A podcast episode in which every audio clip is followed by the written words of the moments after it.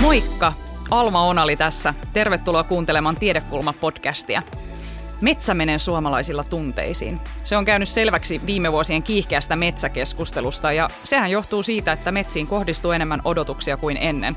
Ne on hiilinieluja ja luonnon monimuotoisuuden kehtoja, mutta myös Suomea vuosikymmeniä kannatellen teollisuuden alan raaka-ainetta.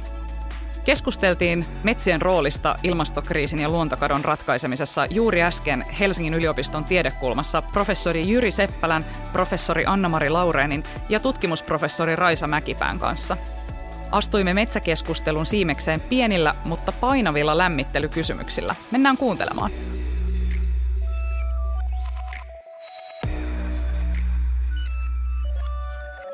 Jyri, Sä olet käynyt A-tolkissa ja lehtien palstoilla, ties kuinka monesti takomassa näitä metsän ja ilmastonmuutoksen välisiä kytköksiä, niihin liittyviä laskelmia ää, kansalaisten ja päättäjien kalloon.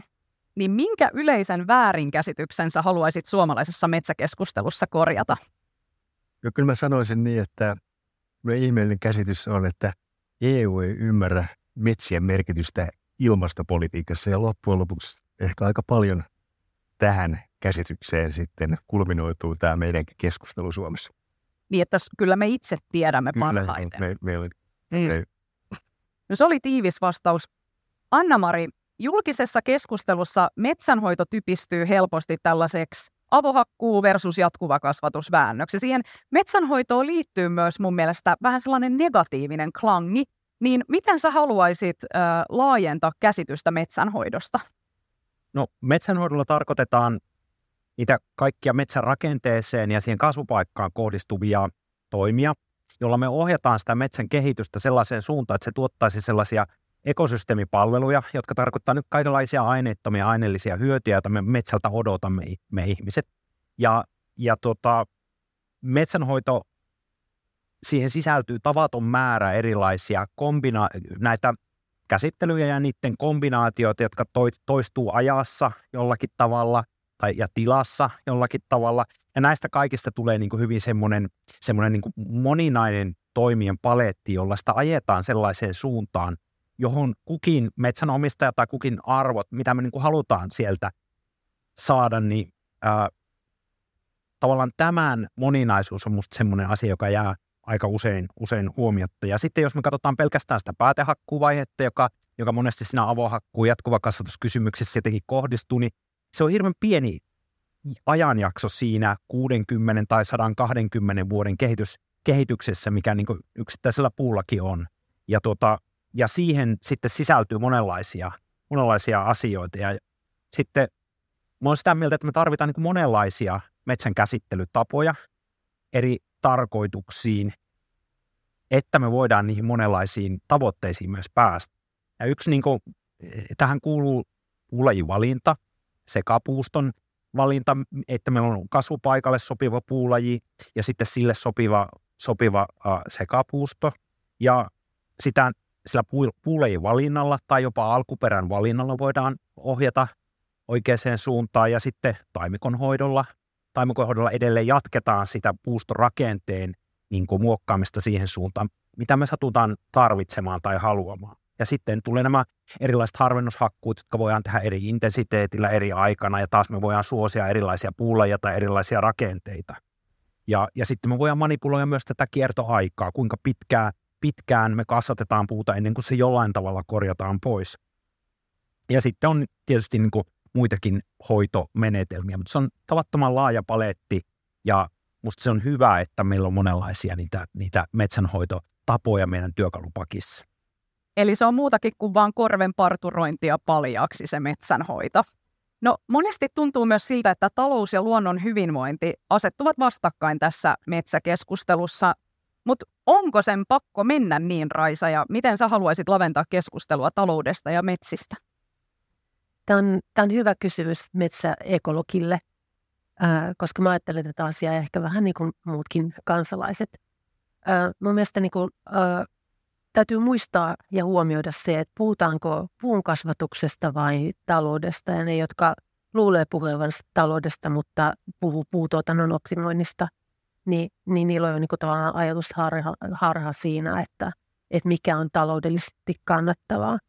Ja ja ympäristötaloustieteilijöillä on paljon annettavaa tälle sektorille, jos, jos otetaan huomioon useita tavoitteita, joita yhteiskunta tai metsänomistaja itse omissa metsissä operoiden asettaa, niin, niin kyllä taloudelliset tarkastelut on ihan niin kuin keskeisiä ja tietenkin kaikkia sitä, mitä, mitä niin kuin tarvitaan, mitä ekosysteemipalveluja siellä metsistä halutaan, niin ei vielä tällä hetkellä pystytä arvottamaan. Mutta kehitys siihen, että, että eri asioille pystytään antamaan taloudellinen arvo ja ne pystytään analyysissä ottamaan mukaan, niin siihen suuntaan meidän täytyy mennä.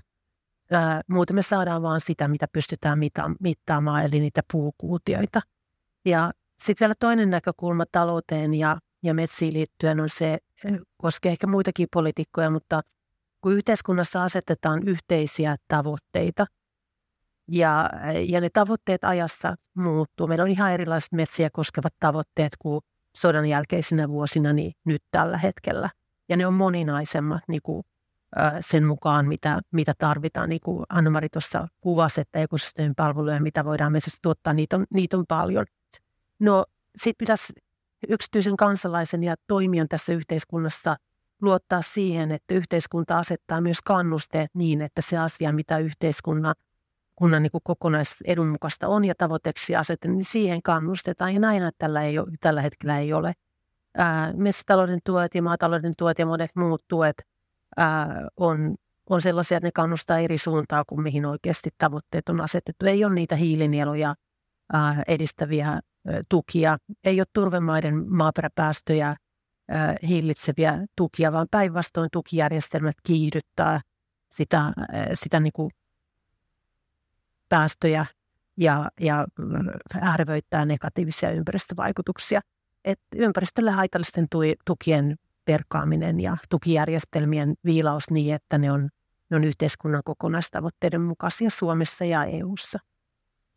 Kiitos näistä herättelevistä alustuksista. Me palataan näihin teemoihin vielä tämän seuraavan tunnin aikana. Mutta nyt siirrytään eteenpäin tai oikeastaan taaksepäin, kun otamme harppauksen historiaan. Metsä herättää intohimoja, koska Suomi on elänyt metsästä. Me olemme polttaneet tervaa, uittaneet tukkia, olemme maksaneet puilla sotakorvauksia ja luoneet kansallista vaurautta paperi- ja sellutehtaiden avulla. Ja näistä maista on pidetty huolta itse, aina kulloinkin saatavilla olevien tietojen ja vallalla olleiden arvojen mukaisesti. Tässä seinällä on kuva noin 70 vuoden takaa, joka on otettu metsänhoitajien retkeltä, jossa on tutustuttu suon koneelliseen ojitukseen.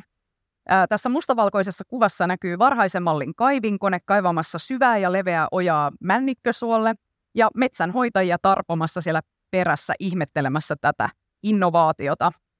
Noin kolmannes Suomen maapinta-alasta on suota ja siitä noin puolet on kynnetty ja käännetty pelloksi ja metsämaiksi, erityisesti sotien jälkeisinä vuosina, kun se alkoi käydä joutuisasti koneiden avulla. Ja tämä lisäsikin monin paikoin puutuotantoa ja toi silloin tuottoa maanomistajille, mutta toisaalta hintana on ollut myös vesistöjen tummuminen ja ravinnekuormitus, eivätkä kaikki ojitetut maat myöskään lähteneet kasvamaan sit sitä metsää sillä tavalla kuin toivottiin. No nämä turvemetsät on nyt noussut tämän metsät- ja ilmastokeskustelun kärkeen, koska ne ovat osoittautuneet suuriksi päästölähteiksi, kun ojituksen takia paksu turvekerros hajoaa ja tuottaa hiilidioksidipäästöjä.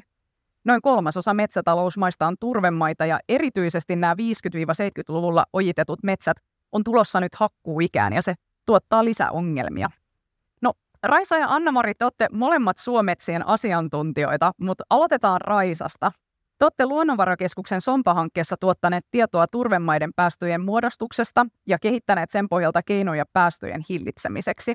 Niin voisitte, voisitko kertoa, että miten te ylipäänsä siis käytännössä niitä päästöjä olette tutkinut ja mihin suosituksiin te päädyitte, eli mitä turvemetsissä pitäisi nyt tehdä? äh, iso kysymys ja isolle hankekokonaisuudelle, joka on ei pelkästään SOMPA-hankkeen, vaan monen muukin tutkimushankkeen tekemään, joten en tee tietenkään kunniaa kaikille yksityiskohdille, mitä ollaan tehty. Mutta kun me ollaan otettu tavoitteeksi äh, löytää keinoja vähentää turvemaihin liittyviä päästöjä, niin, niin lähtökohtana oli se tieto, että, että jos nyt kun nämä ujitetut ja metsätaloudelliseen käyttöön otetut suot, ja ni, suot, johon on investoitu, kun ni, ni, ne tulee siihen järjyyteen, että siellä voidaan tehdä, tehdä päätehakkuita tai jatkaa jollakin tavalla, jonkinlaisella hakkuita. Me tiedettiin, että erityisesti ne kaikkein puutuotannollisesti kaikkein parhaat runsasravinteiset kuusivaltaiset suot, niin ne on valtavan suurien kasvihuonekaasupäästöjen lähde ja vesistökuormituksen lähde. Ja, ja meidän kysymys oli se, että voitaisiko metsänhoidossa tehdä jotakin toista, ja siinä hankkeessa lähdettiin testaamaan sitä, että, että saataisiko äh, näitä metsiä taloudellisesti järkevästi kasvatettua jatkuvapeiteisenä. Ja, ja on perustettu koealoja kohteita, jossa on tehty tällaisia ö, poimintahakkuita, on tutkittu sitä taloutta, on mitattu pohjaveden pinnan korkeutta, miten ne käsittelyt on vaikuttanut siihen, on mitattu kaasuanalysaattoreilla, joita kannetaan sinne metsään, niin niitä, niitä kaasupäästöjä ja, ja automaattisesti jatkuva-aikaisesti yhteistyössä ilmatieteen laitoksen kanssa – siellä otetaan kaasunäytteitä ja, ja ne menee, menee kopissa olevaan analysaattoreihin ja, ja koko ekosysteemin yli mitataan niin sanotulla pyörekovarianssitekniikalla sitä kaasujen vaihtoa. Et niin kuin taloudesta tähän yksityiskohtaiseen suon henkäilyyn, mitä siellä oikeasti niin kuin tapahtuu. Ja nyt me tiedetään, että se jatkuvapeitteinen näissä kyseisissä tapauksissa on taloudellisesti kannattavaa. Ne uudistuu kohtuullisen hyvin, kuusivaltaiset turvemaametsät uudistuu kohtuullisen hyvin – ja, ja kasvihuonekaasupäästöjen kannalta niin, niin ää, nämä päästöt on suunnilleen samaa tasoa kuin siinä hakkaamattomassa kontrollissa, eli selvästi, ja selvästi alempia kuin avohakkuuta. Mutta sinänsä niin se yksin keinon ja, keinona niin ei niitä maaperäpäästöjä mihinkään, mihinkään poista, mutta sen, jos se otetaan vaihtoehdoksi, niin se ei myöskään tuota niin isoja päästöjä kuin avohakkuut. Sitten me on laskettu skenaarioita koko maalle – että mitä, mitä se tarkoittaisi koko maalle puun tuotannolle ja kasvihuonekaasupäästöille, jos Suomessa ää, ää, siihen pisteeseen järjeytyneet metsät, jotka on kuusivaltaisia runsasravinteisia turvemaametsiä, jos niissä siirryttäisiin jatkuvapeitteiseen kasvatukseen. Ja se tulos on, että vuoteen 2035 mennessä niin saataisiin noin miljoona tonnia hiilidioksidiekvivalenttia lisää, lisää hiilinielua. Osin maaperäpäästöjä pienentämillä osin siitä, että puuston rakenne muuttuu ja hakkuuden kohdentuminen muuttuu. Ja oliko niin, että nimenomaan tämä, jos tehdään tällainen avohakkuu-tyyppinen päätehakku, niin se myllää sitä suota niin paljon, että siitäkin niitä päästöjä tulee? Kyllä, ja se oli lähtökohtana tämä tieto, että, että näin tulee tapahtumaan, että avohakkuu, äh, avohakkuu tuottaa suuret päästöt. Mutta tota, niin, äh, sekin niin tieto on siinä mielessä epävarma, että me tiedetään, että ne on kymmenkertaisia verrattuna johonkin muuhun. Ne on samaa suuruusluokkaa kuin turvemaa pelloilta, eli, eli niin kuin siellä 20-35 tonnia per hehtaari per vuosi avohakkuun jälkeen. Mutta sellaisia kohteita on mitattu todella vähän, että itsellenikin tuli hämmästyksenä se, että, että sitä avohakkuiden vaikutuksesta – niin on, on niin kuin tosi huolestuttavia mittaustuloksia, mutta, mutta sitä on tutkittu todella vähän, että koko maalle ää, estimaatti perustuu niin kuin yhteen, yhteen metsikköön, jossa on mitattu ja nyt mitataan toista. Ja silti tämä on se vallitseva menetelmä, että varovaisuusperiaatteen mukaan voisi sanoa, että koska yksi metsä on mitattu ja tulokset on erittäin huolestuttavia, niin tämä, tämä metsän käsittelytapa pitäisi toistaiseksi niillä kohteilla, sen kaltaisilla kohteilla vaikka lopettaa, kunnes tieto karttuu ja tiedetään, kuinka haitallisia nämä hakkuut on. Anna-Mari. Joo, no sitten jatkuvan kasvatuksen lisäksi on hyvä menetelmä erityisesti näihin, näihin ravinteisiin äh, korpi, korpimaille, missä, missä kuusi uudistuu sinne alle. Mutta sitten meillä on niin kuin, muitakin vielä tutkimattomia mahdollisuuksia, metsänhoidon mahdollisuuksia, että miten me voidaan vaikuttaa sekä siihen puun tuotantoon, että niihin hiilipäästöihin, että myös niin vesistöpäästöihin. Ja meillähän tällä hetkellä ne turvemaat on aika tehokkaasti kuivatettu, siis tämä ojaverkosto on aika tiheä, ja nyt muuttuvassa ilmastossa niin äh, tämä veden haidunta kesäaikaan niin tulee lisääntyä jo ihan pelkästään sen takia, että lämpötila lisääntyy, että jos meillä ei oleellisesti lisäänny tuo sademäärä, niin meillä käy niin, että se pohjaveden pinta laskee.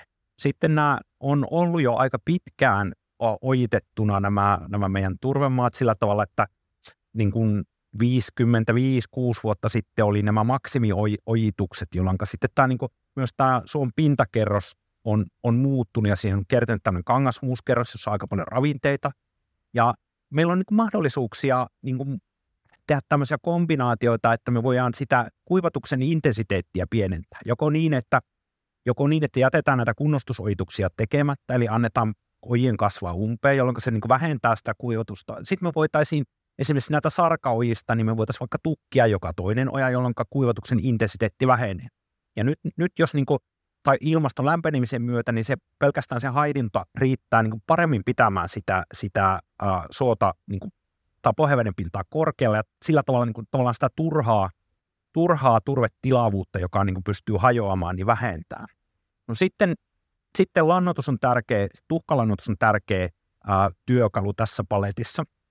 Ja suollahan tämmöisillä, niin kuin, jos rajataan kaikista karuimmat suot pois, niin, niin siellä on puuston kasvuun nähden niin ylemmäärin typpeä, mutta fosforia ja kaliumia on niin vähän. Ja sitten se on taas minimitekijä periaatteen mukaan se puuston kasvu rajoittuu sen, sen fosforia ja kaliumin tarjon. Ja nyt jos me nyt tuhkalannotuksella lisätään nimenomaan sitä, sitä fosforia ja kalin tarjontaa, niin, niin se puuston kasvu lisääntyy. Ja silloin on saatu tosi pitkäaikaisia ja isojakin ää, kasvuvaikutuksia. Ja tavallaan se ei ole, me ei olla enää niin riippuvaisia siitä kuivatuksesta siinä, koska se, se kasvuvaste, mikä näillä varsinkin kunnostusojituksilla on ollut, niin se on nimenomaan tullut sen ravinteiden tarjonnan kautta. Sitähän meillä on parempia tapoja, niin kuin tämä. Meillä on niin kuin iso määrä tämmöisiä kombinaatioita, joilla me voidaan niin lievittää niitä, niitä ongelmia ja samalla me voidaan, me voidaan tuottaa sitä puuta ja sitten äh, vähentää hiilipäästöjä ja ja tuota, tuota myös niin kuin parantaa puun tuotantoa. Ja myös täällä on mahdollisuus myös vaikuttaa näihin vesistöpäästöihin. Ihan tiiviisti, onko näistä ojituksista edes nykytutkimuksen valossa hyötyä? Ilman muuta niistä on. Ojituksiahan on tehty sen takia, että puuston kasvu siitä paranee ja, ja elpyy. Ja jossakin tapauksessa tässä on onnistuttu. Mutta se ojien määrä ja syvyys on aivan ylimitotettua ja, ja ojituksesta on niin paljon niin kuin negatiivisia ympäristövaikutuksia, että yhteiskunnan kannalta se ojituksien niin kuin, ö, tukeminen ei ollut enää pitkään aikaa mielekästä. Me ollaan tiedetty ojituksen vaikutukset aika paljon. Ja kunnostusojituksen tukihan on poistunut nyt lokakuun loppuun. Lopussa lähti viimeiset hakemukset siihen ja, ja tulevaisuudessa sitä ei enää ole. Hyvät uutiset. Siitä haluan kertoa vielä, että me myös tutkittiin erilaisten ojien metaanipäästöjä ja metaanipäästöjä ojitetulta suolta tulee vaan niistä ojista. Ja kun tutkittiin sammaloituneita ja ei-sammaloituneita ojia, niin kävi ilmi, että sammaloituneissa ojissa ei ole mitään metaanipäästöjä. Ja jos tämä otetaan huomioon, niin meidän päästöt vähenee 0,5 miljoonaa tonnia hiilidioksidiekvivalenttia. Että halvin keino vähentää Suomen kasvihuonekaasupäästöjä on jättää sammaloituneet ojat rauhaa ja antaa niiden, niiden olla – ojia pitäisi laittaa sinne vaan, missä se on ihan välttämätöntä puuston kasvun kannalta ja tulevaisuudessa metsänomistaja maksaa sen itse, etteiköhän hän osaa optimoida, mitä kannattaa tehdä. No, sotien jälkeistä metsätaloutta on syytetty kaavamaisen metsänhoidon virheestä, eli ajateltiin, että yksi ja sama menetelmä, eli avohakkuu, ojitus ja istutus sopii kaikkialle. No eihän se sopinut, ja nyt olisi kiire alkaa ajatella toisin. Niin Anna-Mari, sä olet tämän tukemiseksi kehittänyt malleja, joilla voidaan simuloida metsänhoidon menetelmien vaikutusta eri ekosysteemipalveluihin samanaikaisesti, mutta ekosysteemipalveluiden ottaminen huomioon johtaa taas siihen havaintoon, että yksi metsä ei voi niitä kaikkia samanaikaisesti tuottaa. Mitä tämä siis käytännössä tarkoittaa?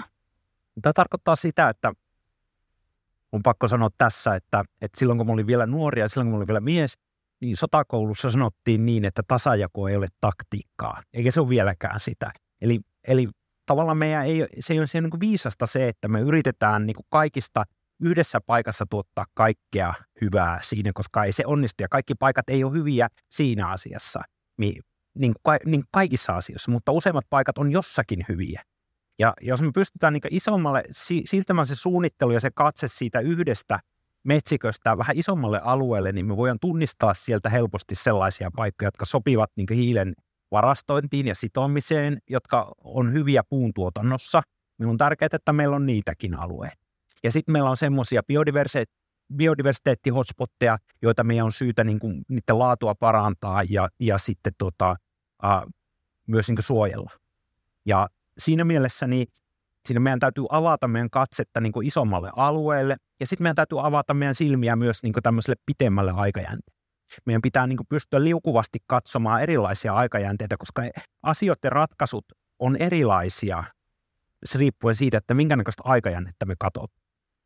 Ja tuota, no sitten nämä tämmöiset laskennalliset menetelmät on erityisen hyviä sitten tämmöisissä, kun me katsotaan monia ekosysteemipalveluita, kun me katsotaan tilaa tai katsotaan niin kuin, niin kuin, uh, tota, tiettyä paikkaakin, niin, niin niiden tota, vahvuus on sitten, kun me ollaan tunnistettu, ensinnäkin me voidaan tunnistaa niitä, että missä kukin paikka on, on hyvä, ja sitten me voidaan miettiä tietylle paikalle vaikka joku hiilensidonta skenaario, että miten me tällä paikalla maksimoidaan tai parannetaan hiilensidontaa, miten me tällä paikalla parannetaan puun tuotantoa ja miten tällä paikalla vaikka, vaikka tätä, tätä monimuotoisuusasiaa. Ja tällä tavalla me voidaan tälle niin kuin tehokkaammin tuottaa niitä ekosysteemipalveluja sillä, sillä koko alueella. Ja mun mielestä näillä, näillä tota, ja vaikka me voidaan saada kaikkia ekosysteemipalveluita, kaikkea hyvää niin samalta paikalta, niin me voidaan saada niin hyväksyttävä kombinaatio erilaisia ekosysteemipalveluja. Se on taas sitten taas tämmöinen ihmistieteellinen tai vähän tämmöinen niin arvokysymys, että mikä se hyväksyttävä kombinaatio on. Hmm. Mä haluan tähän ihan nopeasti kysyä, koska kun me katsotaan tätä kuvaa tästä, että mikä on aikoinaan ollut se ajatus, että mikä on hyvää metsäpolitiikkaa, ja nyt kun katsotaan, että mitä se on nyt, niin metsätutkimus ja metsätieto on kehittynyt ja muuttunut valtavasti ihan jo viimeisen 20 vuoden aikana, niin Oletteko te tutkijat itse havainneet tämän? Oletteko kenties joutunut opettelemaan, ajattelemaan jotakin uudella tavalla tai kenties jopa päinvastoin kuin ennen ajattelitte? Haluaako Jyri vaikka aloittaa? No, no voi sanoa ihan tässä kaikkien kuulee, että kyllä mullakin on tapahtunut täydellinen, niin kuin sanotaan, ajatusten uudelleen asettaminen siitä, että mitä, mitä loppujen lopuksi on tämä niin kuin metsien hiilitase ja se ymmärrys. Ja täytyy sanoa, että mä ajattelin silloin aikoinaan, niin kuin yleensäkin suomalaiset näin keskimäärin vieläkin saattaa ajatella, että metsien hyödyntäminen on erityisen hyvä sen takia, kun sillä nyt pystytään korvaamaan fossiilisia polttoaineita ja ikään kuin sillä ei ole sitten mitään muuta, muuta niin kuin haitta näkökulmaa. Ja nyt kuitenkin, kun katsotaan tätä tieteellistä kirjallisuutta, jossa nähdään kuitenkin se, että ilmakehästä käsin meidän pitää katsoa se, että miten sitä kasvihuonekaasupäästöjä sitten sinne tulee ja kertyy ajan saatossa, niin siinä sitten otetaan kuitenkin huomioon ihan tämä biologinen ja tämä fossiilisperäinen samalla tavalla niin kuin ilmaston kannalta katsottavaksi. Ja silloin tässä syntyy semmoinen ihan uudenlainen näkemys näihin aikajänteisiin, että on totta, että puu on uusiutuva luonnonvara, ja se sitten aikanaan sitten sitoo sen hiilen takaisin uuden kasvun kautta, jossa metsä sitten säilyy edelleen metsänä. Ja sillä tavalla sitten se teknosysteemissä otettu hiili, niin, niin sillä tavalla sitten ikään kuin palautuu takaisin. Nyt me ollaan ihan semmoisessa tilanteessa, että meillä on tässä ihan vuosikymmen enää oikeastaan tehdä isompia ratkaisuja aikaiseksi ja ja tässä tullaan tähän EU-ilmastopolitiikkaan, johon tuossa alussa viittasin, niin on ollut ehkä vaikea ehkä hahmottaa sitä, että laajasti oltaisiin ymmärretty, että tällä hetkellä meidän pitää katsoa niitä fossiilisia polttoaineita, joka tietenkin on ollut se perimmäinen syy, minkä takia pitänyt alkaa rajoittaa näitä päästöjä. Mutta koska me ollaan semmoisessa tilanteessa, että siinä ilmakehään on jo mennyt niin tavattoman paljon aikojen saatossa niitä, niin meidän pitää alkaa katsoa hyvinkin tarkasti se, että mikä on niiden biologistenkin prosessien vaikutus siihen ilmakehän hiilidioksiin ja muihinkin kasvihuonekaasupäästöihin. Ja katsottava tätä kokonaisuutta, että miten tämä etenee niin kuin ajassa. Ja tosiaan meidän kuitenkin kokonaisuudessaan globaalisti pitäisi saada 2030 viimeistään niin kuin tämä kokonaisuus niin kuin toiselle tasolle, eli käännyttäisiin laskuun näissä nettopäästöissä. Ja tällä tavalla niin kuin olen joutunut muuttamaan ihan käsityksen, että mikä on loppujen ilmastokestävää toimintaa myöskin metsien hyödyntämisessä. No, kuten sanoit äsken, eteenpäin on mentävä ja niin mennäänkin tässäkin keskustelussa. Eli siirrytään sieltä metsistä tuonne Brysselin kabinetteihin. Noin 5-6 vuotta sitten uutisin ja julkisin keskusteluun ilmestyi monille uusia sanoja, joita piti alkaa opetella kun Euroopan unioni ja tietysti myös Suomi nimenomaan alkoivat laatia polkua kohti hiilineutraalia maailmaa. Eli siellä on tällaisia kuin hiilivarasto, maankäyttösektori, LULUCF, ennallistaminen, metsäkato, Ja iso osa jengistä oli ihan skutsissa, että mistä on kyse. Ja mä veikkaan, että aika moni on sieltä mökin ikkunasta katsonut sitä samassa paikassa kasvanutta koivua ja miettinyt, että miten voi tämä tavallinen koivu nyt muuttua tällaiseksi kansainväliseksi kiistakapulaksi. Niin Jyri, voisit sä nyt ensin tiiviisti selittää, että mikä se maankäyttösektori, eli LULUCF on, ja miksi ne on pantu samaan syssyyn esimerkiksi nämä metsätalousmaat ja viljelysmaat, ja miksei näitä vaan kaikkia lasketa samassa kuin vaikka jotain liikenteen päästöjä? No joo, niin kuin tuossa kerroin, niin tämä, nämä fossiiliset polttoaineet on niin se perimmäinen syy, mikä silloin joskus aikoinaan havahdutti, että ollaan menossa tähän ilmastonmuutokseen ja, ja niiden osalta tosiaan pitää tehdä toimenpiteitä, jotta se pitkän ajan, niin kuin sanotaan, ilmakään hiilidioksidipäässä ei pääse sitten nostamaan niin kuin sitä hiilidioksidipitoisuutta niin korkealle tasolle, että mennään väärälle puolelle. Ja senpä takia ylipäätänsä niin kiinnitti huomiota vain näihin fossiilisiin polttoaineisiin hyvin pitkään. Ja sitten meillä oli kuitenkin hyvin tiedossa se, että myöskin ihminen omalla toiminnallaan muuttaa niin kuin maankäytön kautta sitten näitä kasvihuonekaasutaseita. Ja tämä maankäyttösektori, LULUCF on Land Use, maankäyttö, ja sitten on Land Use Change, eli maankäytön muutos, ja sitten on Forestry, eli metsätalous. Eli jokaisessa näissä toiminnoissa on niin kuin ihmisen kädenjälki, joka muuttaa sitä luontaista ikään kuin kasvihuonetase kiertoa. Ja minkä takia näitähän on kyllä seurattu niin kuin esimerkiksi YK on ilmastosopimuksen seurauksena niin kuin jatkuvasti, mutta nyt ne on vasta tullut tähän niin kuin EU-poliittiselle agendalle nyt 2021 ja tästä eteenpäin. Ja niiden seuraaminen tässä jatkossa on ihan yhtä tärkeää kuin, niin kuin sanoin kuten äsken, näiden fossiilisten polttoaineiden, kun me halutaan nähdä kuitenkin, että tämä kokonaiskehitys menee oikeaan suuntaan. Osittain se syy, minkä takia näitä on myöskin vähän niin kuin, sanotaan, viivästetty näiden käyttöönottoa tätä LULUCFn laskentaa on siihen, että siihen sisältyy kyllä aika paljon epävarmuutta. Ja sen laskennankin osalta on niin kuin haluttu semmoinen tietty varmuus, että ylipäätänsä voidaan asettaa sitten näitä tavoitteita. Mutta tämä yleinen tilanne tämä ilmastonmuutoksen osalta, eli meillä on kiire näiden kokonaispäästöjen vähentämiseksi, niin on johtanut siihen, että meidän on kiinnitettävä huomiota, mitä myös siellä maankäyttösektorilla tapahtuu. Sanoisin vielä, että pitkään on kyllä ymmärretty, että eteenkin tuolla trooppisessa alueessa tämä metsäkato on ollut keskeinen huolenaihe, mutta niin kuin sanottu, tämmöinen maankäyttö ja myöskin vääränlainen sanotaan metsätalous, niin aiheuttaa myöskin omalla tavallaan lisäpäästöjä.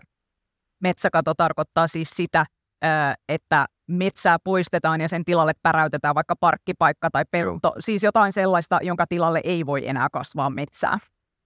Raisa, halusitko täydentää? Haluaisin vielä nostaa sen, että maankäyttösektorin laskenta on erikseen niistä päästö, päästöpuolesta päästökauppasektorista ja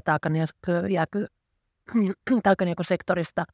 Ja, ja samalla se tarkoittaa sitä, että, että se laskenta tapahtuu siellä maan käytön puolella, eikä niin, että me, me niin kuin laskettaisiin ne puun polton, puun prosessoinnin aiheuttamat päästöt ja ruoantuotannon, niin peltojen käytön asettamat päästöt siellä niin kuin ruoka, ruokasektorilla. Se, että puun poltto katsotaan päästöneutraaliksi, niin se, per, se niin kuin liittyy siihen, että ne päästöt lasketaan kertaalleen tässä, täällä maankäyttösektorilla. Mutta voisi se olla toisinkin päin. Esimerkiksi jos peltojen käyttöön saataisiin niin se päästökauppasektorin puolelle ja voitaisiin käyttää päästökauppaa siinä, niin, niin sehän kätevästi voisi johtaa vaikka sellaiseen, että turvemaapellot, niin ensin jaettaisiin päästöoikeukset nykyiseen päästöjen mukaan maanomistajille ja, ja sitten sen jälkeen niin kuin päästöjen vähentäjä voisi vaikka myydä ne päästöoikeudet pois ja voitaisiin päästökauppasektorin ää, ja päästökaupan keinoilla niin kuin vauhdittaa sitä päästöjen vähentämistä, joka niin kuin nykyisillä maankäyttösektorin ohjauskeinoilla ei ole edennyt lainkaan. No hei, pysytään vielä hetki tämän maankäyttösektorin parissa, koska viime vuonna moni meinasi hypätä katosta läpi, kun uudet laskelmat paljastivat, että tämä maankäyttösektori olisi Suomessa muuttunut nielusta päästölähteeksi vuonna 2021, kuten tämä grafiikka näyttää. Eli tuo oranssi käppyrä tuolla on sen maankäyttösektorin tavallaan tuo keskiarvo, että mennäänkö nielujen vai päästöjen puolella ja tuolla vuoden 2021 puolella, niin se tosiaan hyppää vähän tonne plussan puolelle. Ja tästä nousi eka kauhean poru, että miten mukaan metsät voi olla päästölähteitä, mutta se johtuu just siitä, että kun siellä maankäyttösektorilla on näitä muitakin kategorioita, kuten esimerkiksi nämä viljelysmaat ja niiden päästöt. Ja sitten taas se metsien nielu on yksinkertaistetusti ilmaistuna metsien kasvu miinus hakkuut. Ja nyt kun metsiä oli vuosien verran hakattu runsaasti ja metsien kasvu on myös hieman hidastunut, eikä näiden muiden sektoreiden päästöjä ole juuri saatu laskemaan, niin se nielu kutistui siis pienemmäksi kuin ne päästöt, ja siksi me oltiin vähän plussan puolella ää, siellä päästöjen puolella. Ilmeisesti vuonna 2022 ollaan taas sitten kuitenkin tultu vähän takaisin sinne paremmalle puolelle. Mutta Raisa, ää, miksi näitä käppyröitä pitää ymmärtää? Voisitko esimerkiksi suomentaa termin nielutavoite, ja mitä tekemistä silloin meidän veronmaksajien rahojen ja toisaalta metsäpolitiikan kanssa? No nyt tuli vaikea kysymys, mutta onneksi sä selitit jo, mitä t- tässä kuvassa on, niin mä voin jatkaa sitten olettaa, että tämä kuva on ymmärretty. Öö, Suomelle on asetettu, niin, niin kuin muillekin EU-maille on asetettu äh, metsien hiilinielulle tämmöinen vertailu, vertailutaso. Ja, ja se vertailutason laskenta on vielä päivitettykin, jotta, jotta se menetelmä, jolla sitä laskettaisiin, olisi yhdenmukainen ja vertailukelpoinen näiden lukujen kanssa – ja, ja nämä vertailutasot on, on asetettu aikaisemman tota, niin metsien käytön niin kuin, ö, mukaisesti, että oletetaan, että jos kaikki EU-maissa, niin niiden, niiden metsien käyttö olisi jatkunut silloin ennallaan. Ja koko EU:ssa on yhteinen tavoite, että, että hiilinielut pitäisi olla 310 miljoonaa tonnia hiilidioksidiekvivalenttia, jotta EU voisi, voisi niin kuin saavuttaa kokonaisilmastotavoitteensa. Ja, ja nyt jos toi meidän metsien hiilinielu tuolla on viimeiset kymmenen vuotta ää, vähentynyt, se on, se on vähentynyt ää, sen takia, että puuta on käytetty runsaasti. Metsäteollisuudella on mennyt ää, varsin hyvin ja metsäteollisuuden hyvin meneminen on ollut sitä, sitä niin kuin massan tuoton lisäämistä, ei sitä, että olisi otettu innovatiivisia uusia ää, tuotteita ja tehty niitä korkeamman jalostusasken tuotteita, vaan ihan sitä meidän, meidän perustota, niin kauraa, sellua – on, on jauhettu ja, ja tota, niin metsiä on käytetty siihen. Eli, eli puun käyttö on jatkunut erittäin hyvällä tasolla. Samanaikaisesti metsien kasvu on pienentynyt ja sitten tässä on vielä taustalla tämä suometsien niin kuin laskentamenetelmän päivitys vastaamaan paremmin todellisuutta. Ja, ja nyt sitten kun tuo hiilimielu on pienentynyt, niin se on viime vuodet nyt selvästi pienempi kuin se meidän vertailutaso – Ilman puutuotteita se metsien vertailussa taas on suunnilleen 14 ja, ja vielä tuossa vuonna 2020 niin tuo oli, tuo oli yli sen, että, että tota, jos mm, puun käyttö vähenee, jos me siirryttäisiin sellaiseen metsäteollisuuteen, jossa tehtäisiin vähemmästä enemmän, niin, niin se on ihan saavutettavissa oleva. Ja kun me nyt ei varmaankaan tässä ensimmäisellä jaksolla sitä pystytä saavuttamaan, niin ne tavoitteet jää vähän korotettuna sit seuraavalle kaudelle, että – että missä nielutavoitteet pitäisi saavuttaa ja jos ne pystyttäisiin saavuttamaan, niin Suomi olisi paljon lähempänä myöskin niitä, niitä itse asettamia hiilineutraaliustavoitteita koko, niin kuin koko Suomelle 2035. Ja vielä sanon tuosta LULUCF-sektorista, että onhan siellä muillekin tämmöisiä tavoitetasoja kuin metsille, on myös ö, maatalousmaalle. Ja maatalouspuolella, peltojen käytön puolella, joka tuossa kuvassa näkyy, on ollut päästöä ja jopa kasvavaa päästöä, lisäävää turvepeltoja raivattu ja tämä on osin maatalouden tämmöinen rakenteellinen ongelma, joka, jota tukijärjestelmät on pönkittänyt pitkään, että, että tavallaan niin kuin jos me ei saada näitä maatalouden peltoihin käyttöön liittyvää, turvepeltojen käyttöön liittyviä päästöjä kuriin, niin on vaikea saavuttaa maankäyttösektorin kokonaistavoitteita ja Suomen hiilineutraalisuustavoitteita painavaa tekstiä ja nyt mä haluan kuulla niistä veronmaksajien rahoista, Jyri. Ajattelin justiin se sanoa, että nämä tavoitteet tarkoittaa sitä, että niissä pitäisi pysyä ja saavuttaa ne. Ja jos ei niitä sitten tee niin kuin EU-ssa on yhteisesti sovittu, huom yhteisesti, missä Suomiakin on ollut mukana päättämässä, niin EU-ssa on sitten semmoinen tietynlainen menettelytapa, että jos ei omivoimiin sitä sitten saavuteta sitä tavoitetta, niin ne maat, jotka on sitten omat tavoitteensa saavuttaneet, niiltä voi ostaa nieluyksiköitä ja ne sitten maksaa, joku sitten maksaa Suomessa. Valtiohan on tietenkin nyt niin kuin vastuussa, että nämä ilmastotavoitteet saavutetaan ja jos valtio ne maksaa, niin sitten loppujen lopuksi se tulee veronmaksajille tavalla tai toisella se lasku. toivottavasti joudutaan ottaa velkaa sitä varten ja sitten sillä tavalla ikään kuin tehdään silmänkääntötemppu, sanotaan hetkeksi. Saanko vielä todeta sen, että, että näitä kotimaisia toimia, millä me maankäyttösektorilla vähennetään päästöjä, niitä on ihan tyhmää jättää käyttämättä. Ää, mm, Luke teki semmoisen ilmavahankkeesselvityksen, että mitkä on ne keinot ja löysi keinoja ja sitten PTT arvioi taloudellisesti, että miten, mitkä niistä olisi oikeasti taloudellisesti niin toteuttamiskelpoisia ja löysi sen, että kymmenen niistä tärkeimmistä keinoista niin kustannuksiltaan 0-10 euroa hiilidioksiditonni, niin voitaisiin toteuttaa ja saataisiin 5 miljoonaa tonnia hiilidioksidiekvivalenttia päästöjä pois tai nieluja lisää ihan kummipäin vaan. Ja jos tätä ei tehdä kotimaisin toimi kotimaisilla rahoilla, vaan ruvetaan maksamaan niistä päästöoikeuksista jotain niin päästöoikeuksia hintoja, jotka on niin kuin lähempänä 100 euroa, niin se on vaan ihan kansallisesti tyhmy, tyhmyyttä ja politiikan epäonnistumista. Ja sanoisin sen, että jos ei näitä EUn mahdollistamia erilaisia instrumentteja käytä ja ikään kuin hoida sitten sitä omaa tota, pesänsä kuntoon, niin EU on sitten se, että 1,08 kerrotaan se alijäämä, jota jo kuitattu ja sitten aina seuraavaan vaiheeseen, seuraavaan niin kuin velvoitekauteen siirtyy. Ja me tiedetään, että kun nämä päästö, sanotaan vähennykset koko ajan kiristyy eu on koko aika vaikeampaa ja kalliimpaa Suomen kansantaloudelle siirtää niitä eteenpäin. Toivottavasti on kaikki päättäjät nyt siellä YouTuben äärellä tai Yle Areenassa kuulolla. Jätetään hetkeksi tämä juridinen puoli taakse ja jatketaan takaisin sinne metsän siimekseen.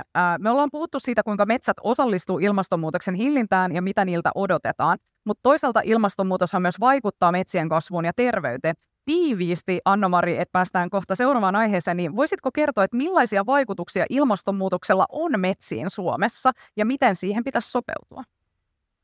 No, ilmastonmuutos lisää metsien kasvua erityisesti Pohjois-Suomessa – ja suhteellisesti ottaen se Pohjois-Suomessa se muutos on kaikista suurin. Etelä-Suomessa äh, muutos on niin kuutiometreissä hehtaaria kohti varmaan, varmaan sama suuruinen, mutta, mutta suhteellisesti se, se on niin pienempi.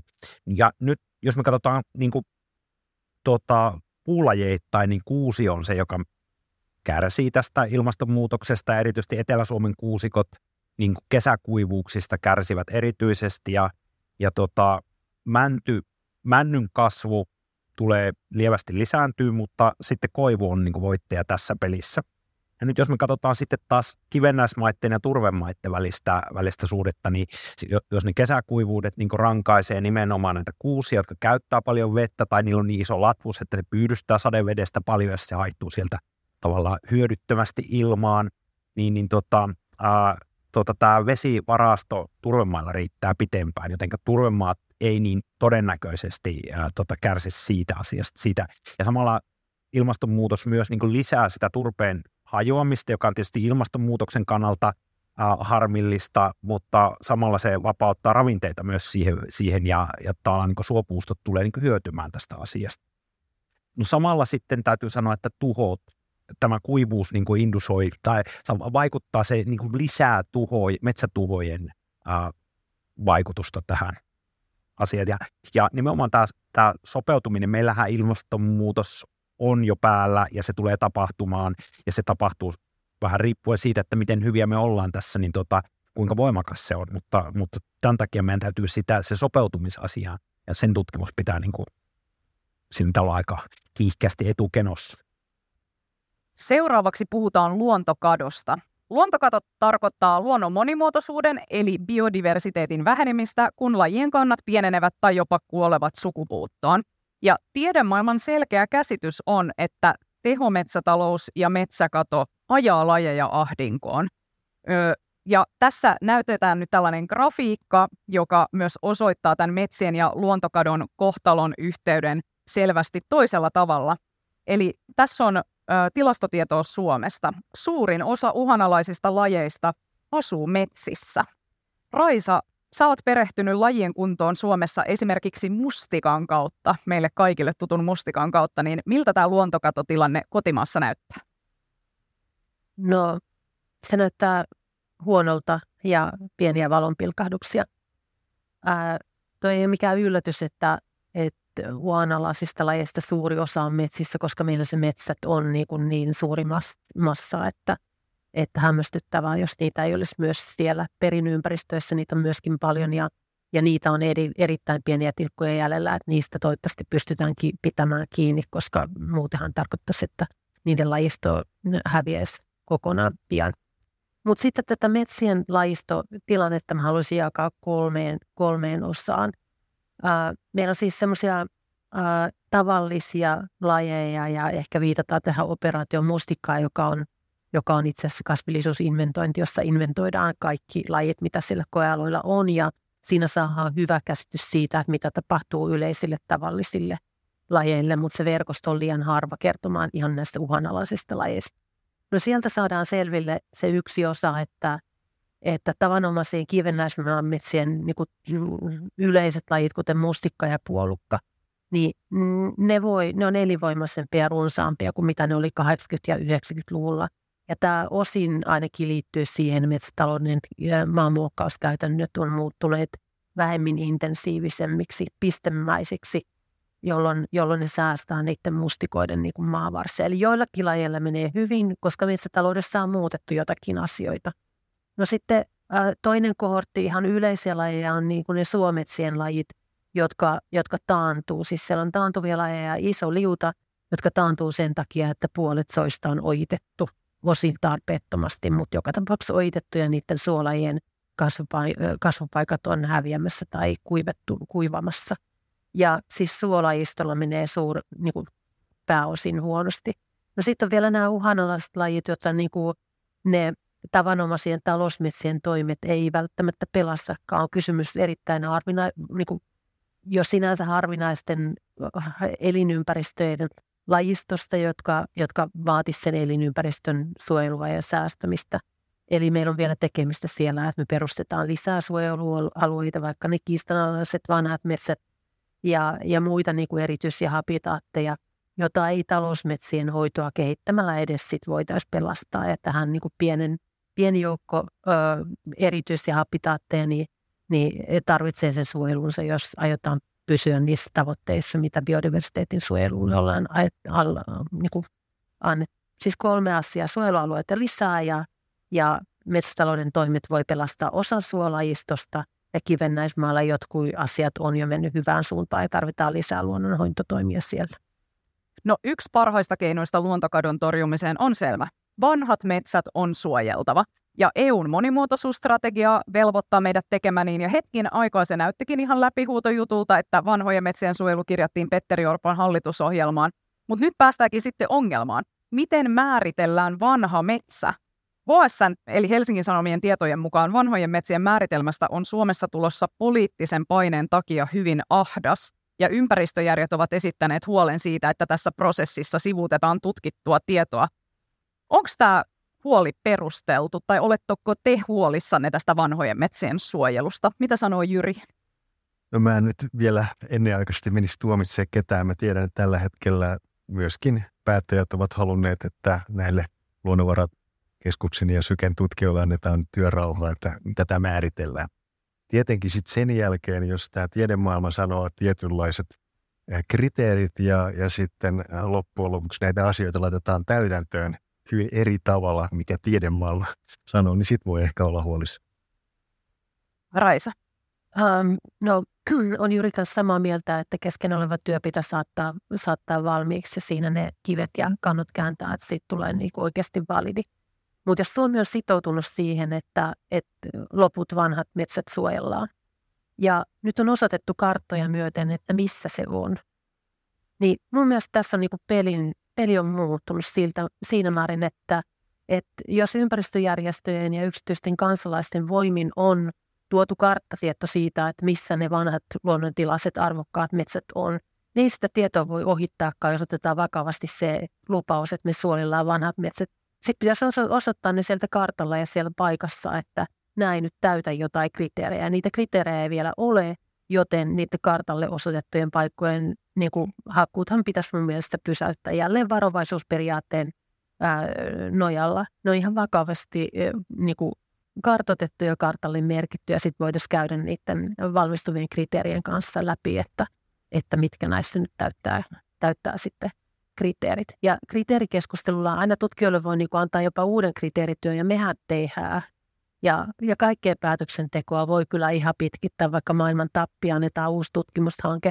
Mutta tutkimustietoa myöskin on, että ei tämä nyt niistä kriteereistäkään tämä homma jää kiinni. No mutta selvältä vaikuttaa myös se, että näillä vanhoilla metsillä tätä tilannetta ei kuitenkaan pelasteta ja luonnontilaista metsääkin on Suomessa enää hyvin vähän jäljellä. Eli myös talousmetsissä täytyy tarttua luontokatoa vähentäviin toimiin, niin miten talousmetsissä voidaan torjua luontokatoa, Anna-Mari? No siihen on useita keinoja.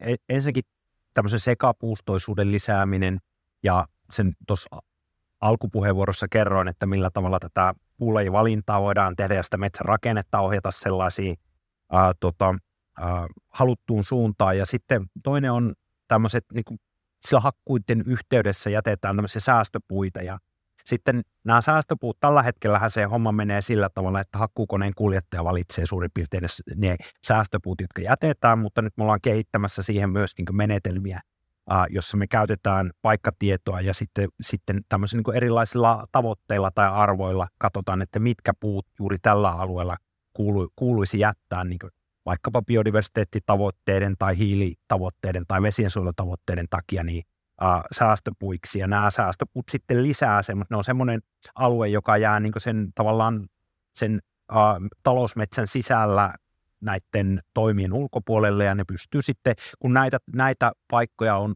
paljon, ja se niin pikkuhiljaa kertyy tämmöisiä paikkoja, niin sillä pystytään sitten, sitten niin hidastamaan sitä, tai tekemään äh, omaa, äh, omat asiat siellä talousmetsissä myös. Raisa? Mm, täällä Hapumalla jatkumo on erittäin tärkeä, koska niistä metsien uhanalaisista lajista suurin osa on sellaisia, että, että ovat muuttuneet harvinaisiksi ja uhanalaisiksi sen takia, että sitä lahopuuresursseja ei ole.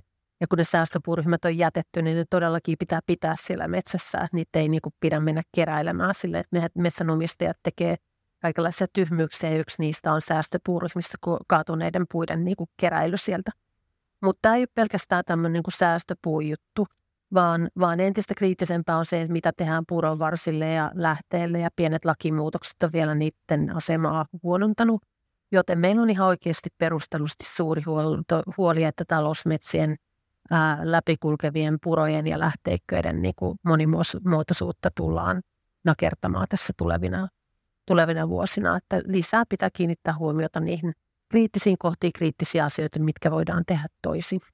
Ja tästä päästäänkin siihen, että luontokato ei ole oikein saatu markkinoiden piiriin, eikä myöskään oikeastaan ekosysteemipalveluja. Eli hiilelle on saatu hinta, mutta miten jollekin häviävälle kääpälajille tai hömötiaiselle tai purolle laitetaan hinta? Tai sanktio sen tuhoamisesta. Tällähän hetkellä voidaan kadottaa niin paljon luontoa kuin halutaan, eikä siitä tule itsessään minkäänlaisia sanktioita. Ää, mitä ratkaisuja tähän voisi olla, Jyri? No tietenkin se ongelma johtuu siitä, että ne on vaikea mitata mutta on meillä kyllä keinoja ymmärtää, että millä alueella ikään kuin tämmöiset tietyt toimenpiteet todellakin aiheuttaa sitten luontokatoa. Ja itse näen, että jos sanotaan nämä yritykset, jotka tällä hetkellä haluaa myöskin esiintyä hyvin vastuullisena, ja tiedänkin, että varsinkin suuret yritykset niin kuumeisesti miettii tätä asiaa, että pystyy sitten myöskin osoittamaan, että heidän tämä tuoteketjunsa kaikki ne osineen on sellaiseksi sitten viritetty, ettei he aiheuta luontokatoa niin mä uskon, että sitä kautta kyllä sitten saavutetaan ehkä ihan uudenlaisia niin kuin mahdollisuuksia tähän toimintaan puuttumiseen, koska ehkä tämmöisen poliittiset, sanotaan päätökset, joilla sanktioitaisiin nämä, niin tuskin Suomi yksinään siihen lähtee. Se tarvitsee sitten tämmöisen EU-yhtenäisen pelisäännön, miten toimitaan. Se on täysin ymmärrettävää, että tässä ei voi sillä tavalla yksin toimia, mutta yrityksillä on mahdollisuus nyt viedä tätä asiaa etunenässä eteenpäin. Ja jotta kaikki ei olisi jotenkin liian helpon kuulosta, niin tässä herää sellainen kysymys, että onko jotkut ilmastotoimenpiteet ja luontokatotoimenpiteet metsissä itse asiassa ristiriidassa keskenään? Anna-Mari. No metsässä ei me varmaan kaikkia tavoitteita kerralla voida saavuttaa, eikä kaikkia voida niin kuin maksimoida kerralla, vaan meidän pitää, pitää niin kuin suunnitella se asia niin, että me tuotetaan sillä semmoinen hyväksyttävä kombinaatio erilaisia ekosysteemipalveluja. Ja sitten tämä, mikä se hyväksyttävän, niin se riippuu niistä omistajista ja se riippuu yhteiskunnasta ja se riippuu hirveän monesta asiasta. Ja tämmöinen hyväksyttävä kombinaatio voi näyttäytyä niin kuin, tuota, erilaisena eri tilanteissa, eri paikassa. Ja, ja tuota, mun mielestä tämmöistä niin diversiteettiä siihen, siihen ensinnäkin sellaista niin täsmämetsänhoitoa meillä, meillä pitää pystyä tekemään, jos me niin kuin tietylle paikalle juuri, juuri siihen tavoitteeseen niin pystytään niin säätämään se meidän, meidän tota, metsänhoito.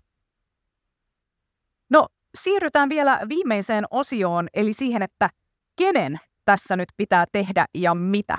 Ja tästäkin voisi esittää monta kysymystä, mutta mä oon tietysti nyt ajan puutteen takia päätynyt vain muutamiin. Ää, otetaan aluksi käsittelyyn metsäteollisuus. Tässä kivasti Jyri jo vähän nosti sitä esille. Ää, mä oon tällaista kysymystä miettinyt, että kun hakkuiden pitäminen aidosti kestävällä tasolla tarkoittaa sitä, että puutahan ei pian riitä kaikille, koska Venäjän hyökkäyssodan takia toi idän puumarkkinakin on kiinni ja pitkään. Ja se herättää kysymyksiä siitä, että mihin ne niukat puuvarat kannattaa sitten käyttää. Ja Suomen metsäteollisuus on keskittynyt matalan jalostusasteen tuotteisiin, kuten paperiin ja selluun, josta tehdään esimerkiksi Kiinassa pahvia, joka taas vapauttaa hiilen suht nopeasti takaisin ilmakehään. Mitä puusta kannattaisi tehdä, Jyri? No tietenkin tuotteita, joista saadaan mahdollisimman hyvä arvon lisä. Ja sitten puu pitäisi käyttää mahdollisimman tehokkaasti hyödyksi, eli hukkaa ei synny. Ja ehkä sanoisin vielä, voin käytä sitä keskustelua, että kun me tehdään sellua, totta, sellu menee jalostamatta eteenpäin ja tiedetään, että Kiinassa sitten tehdään ehkä eniten sitten tota vessapaperia ja jotain kartonkia. Mutta sellu sinänsä niin antaa aika suuria mahdollisuuksia myöskin korkeamman jalostusasteen tuotteille. Ja jos tämä pystyttäisiin niin kuin toimimaan, tämä valmistusprosessi niin kuin Suomesta käsin, niin mä uskon, että tämä metsäteollisuuden arvonlisäys nousisi aika, aika selkeästi. Ja tässä on mun mielestä semmoinen ihan realiteetti, että nämä ilmastoasiat kuitenkin tässä etenee ja Suomi on niihin sitoutunut. Ja se tarkoittaa sitä, että tämä maankäyttösektori se on mukana tässä kokonaisuudessa. Ajatus siitä, että, että kaikki ikään kuin jatkuisi sellaisena esimerkiksi kuin tänä päivänä, niin se ei varmastikaan ole mahdollista. Ja kyllä viisaat yritykset miettii tätä asiaa, että, että meillä on tietty limitti tulossa ja tehdäänpä sitten se arvonlisäys siis pienemmällä puumäärällä tehden parempia tuotteita. Ja meillä on tosiaan mahtavia mahdollisuuksia tässä metsäpuolella niin kuin saada näitä uusia tuotteita. Me tiedetään, että sieltä pystytään tehdä lääketieteellisiä tuotteita, tekstiilejä ja myöskin niin kuin biohajaavia muovia ja, ja niin edespäin, jopa akkumateriaaleja. Nämä kaikki vaan odottaa nyt niitä investointeja toivon mukaan Suomeen vielä, että täällä niitä jalostettaisiin, eikä me oltaisi vaan raaka-aine tuottajamaa. Se oli aika tyhjentävästi ilmaistu. Nopeasti haluan kysyä myös termistä nimeltä hakkuuvuoto. Eli Suomen hakkuutasoja on perusteltu sillä, että jos täällä ei hakata, niin ne hakkuut siirtyy muualle. Mitä tästä pitäisi ajatella, koska eikö se ongelma ole vähän sama kaikkialla, ja kaikkialla pitäisi puun hakkuuta vähentää ja jalostusarvoa tuotteissa nostaa. Onko tämä hakkuvuoto, mitä tästä pitäisi ajatella? Raisa. No, no mä ajattelen siitä, että me voitaisiin ihan hyvin olla paljon itsekäämpiä ja tuolla Jyrin linjalla, että, että metsäteollisuuden pitäisi todella pystyä niin kuin, ö, siirtymään niihin korkeamman jalostusasteen tuotteisiin ja, ja saada niin kuin sieltä enemmän arvonlisää Suomen yhteiskunnalle. Ei me voi olla, olla sellainen niin kuin, kehitysmaa raaka-aineiden varasto, jossa pumpataan raaka-aineet ja meidän, meidän luonnolle käy huonosti, luontokato jyllää ja hiilinielut häviää, että, että meidän etu ei ole se, että meidän metsät ylihakataan ja, ja nyt niitä on hakattu niin paljon, että puuston kasvakin siitä kärsii, että ei se niin kuin ole sen, ää, sen metsätaloudenkaan niin kuin, ää, kestävyyden kannalta ää, täydellistä, että, että hakataan enemmän kuin, tota, ää, enemmän kuin puuta riittää. Sitä ei tällä hetkellä riitä kaikkiin tavoitteisiin. Että me ollaan tehty pitkään sitä kompromissia, että hiilinielu kärsii, biodiversiteetti kärsii, virkistysarvot kärsii ja niin poispäin. Ja, ja puuta tuotetaan. Että kyllä me ei niin parempaan kompromissiin pitää päästä. Mä vielä sanoisin sitä, että Suomessa on mahtavaa metsäosaamista ja, tämä hiilivuotohan on kysymys oikeastaan siitä, että tietty määrä, jos se meneekin sitten muihin maihin ja he tekevät sitten sitä, sanotaan metsätalouttaan kestävästi, myöskin toivon mukaan suomalaisen osaamisen avustamalla, niin globaalistihan tämä tarkoittaisi tosi hyvää lopputulosta. Ei siis semmoinen ajatus, että kun me tehdään täällä tällä hetkellä kestävästi, tai sanotaan hyvin, niin sen takia meidän pitää lisätä ja sitten päästä sitten kestämättömälle polulle. Mutta tämä meidän know-how, niin sillä voidaan rakentaa globaalisti kestävämpi metsäntuotantotaso. No tästä know-howsta puheen ollen, niin julkisessa keskustelussa metsistä puhuvat yleensä teollisuuden edustajat, tutkijat ja poliitikot, mutta yksi ryhmä, mikä aika usein mun mielestä jää sen keskustelun ulkopuolelle, on metsänomistajat. Ja yksityiset metsänomistajat omistaa siis 60 prosenttia Suomen metsistä. Ja sielläkin on varmasti muutos käynnissä, kun uudet sukupolvet astuu omistajiksi ja alkaa ihmetellä vaikka, että mitä tälle peritylle metsälle pitäisi tehdä, niin Anna-Mari, mikä metsänomistajien rooli on tässä metsäpolitiikassa ja miten sä myös arvioit sitä, että miten nopeasti tällainen tuorein tutkimustieto siirtyy sinne metsänhoitajien ja metsänomistajien käytäntöihin? No tosiaan Suomessa metsän käytöstä niin ei pääs, päätä niin tämmöiset pahat kapitalistit, kapitalistit kabineteissa, vaan ne tehdään keittiöissä.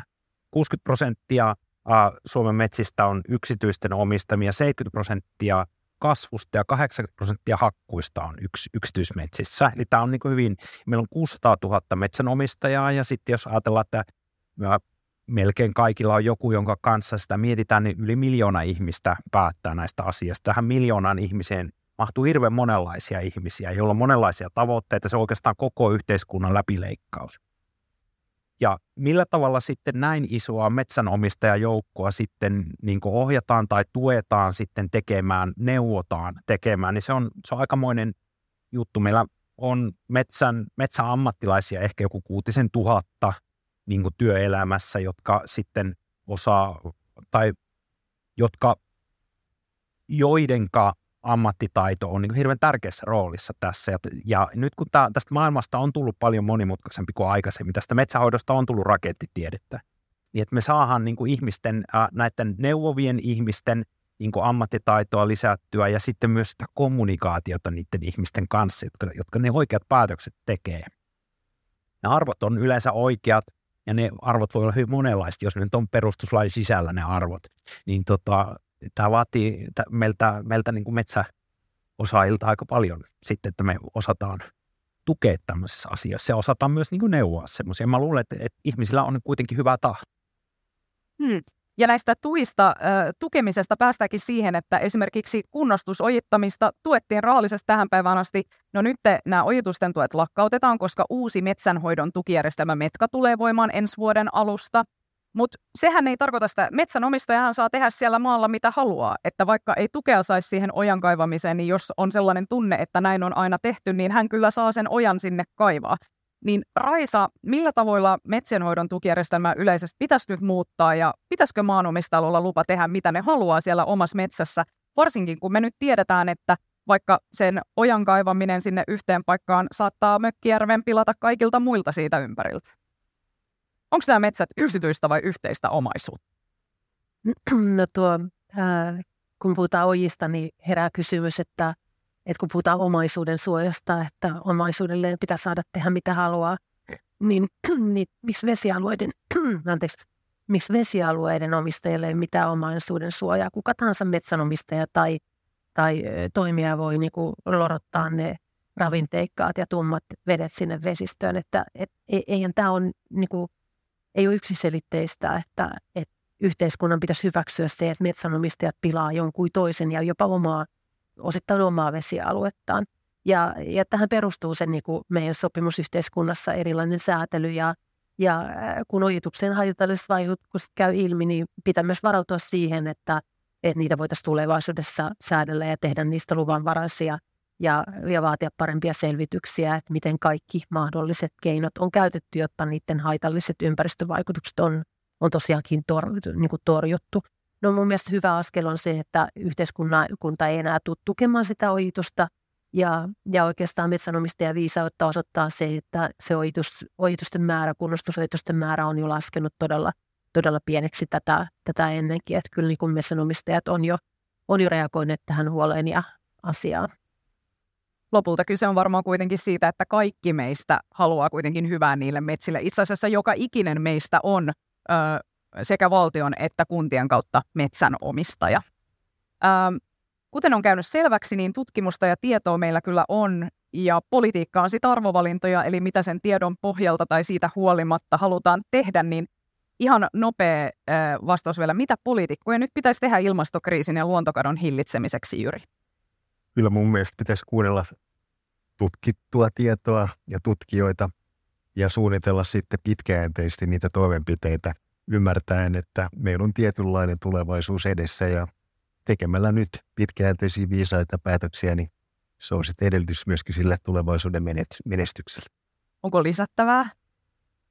No poliitikolla pitäisi olla kunnolliset, kunnollinen tietopohja ja tukijärjestelmät pitäisi remontoida ja, ja erityisesti alkaen siitä, että maatalouden tuki ja osaltaan muissa Euroopan maissa niin kuin maatalouden ja metsätalouden tuet vielä kytkeytyy suoremmin yhteen, niin rohkeutta siihen lähdetään uudistamaan sellaisia tukijärjestelmiä, jotka on ympäristön kannalta haitallisia yhteiskunnan tavoitteiden kannalta haitallisia. Ja Suomessa poliitikkojen pitäisi rohkeasti ää, esimerkiksi tehdä ne päätökset vanhojen metsien suojelemiseksi, johon he ovat, johon ollaan jo sitoututtu yhteiskuntana, että, että turhaa enää, enää niin pyristellä, vaan tehdä ne välttämättömät toimet ja ei se metsäteollisuuden puun hankinta ole niistä vanhoista metsistä ää, kiinni. Jos se olisi siitä kiinni, niin metsäteollisuus kaatuisi tämän vuoden jälkeen. Joo, ja vielä voisin sanoa, että, että nämä asiat on hirveän kompleksia. Ne on tosi monimutkaisia, vaikeita, että, ja meidän kaikkien pitää osata enemmän. Kenenkään ei tarvitse osata kaikkia, mutta kaikkien pitää osata enemmän. Ja pitää muistaa, että metsänhoitokin on rakettitiedettä. Sitä pitää, niin kuin, kolme pointtia ei riitä. Suuri kiitos arvon tutkijat tästä keskustelusta. Kiitos kun kuuntelit Tiedekulma-podcastin. Meillä olisi yksi pyyntö. Jos pidit jaksosta, voisitko kertoa sitä kaverillesi? Tiedekulma-podcastin löydät kaikista podcast-palveluista.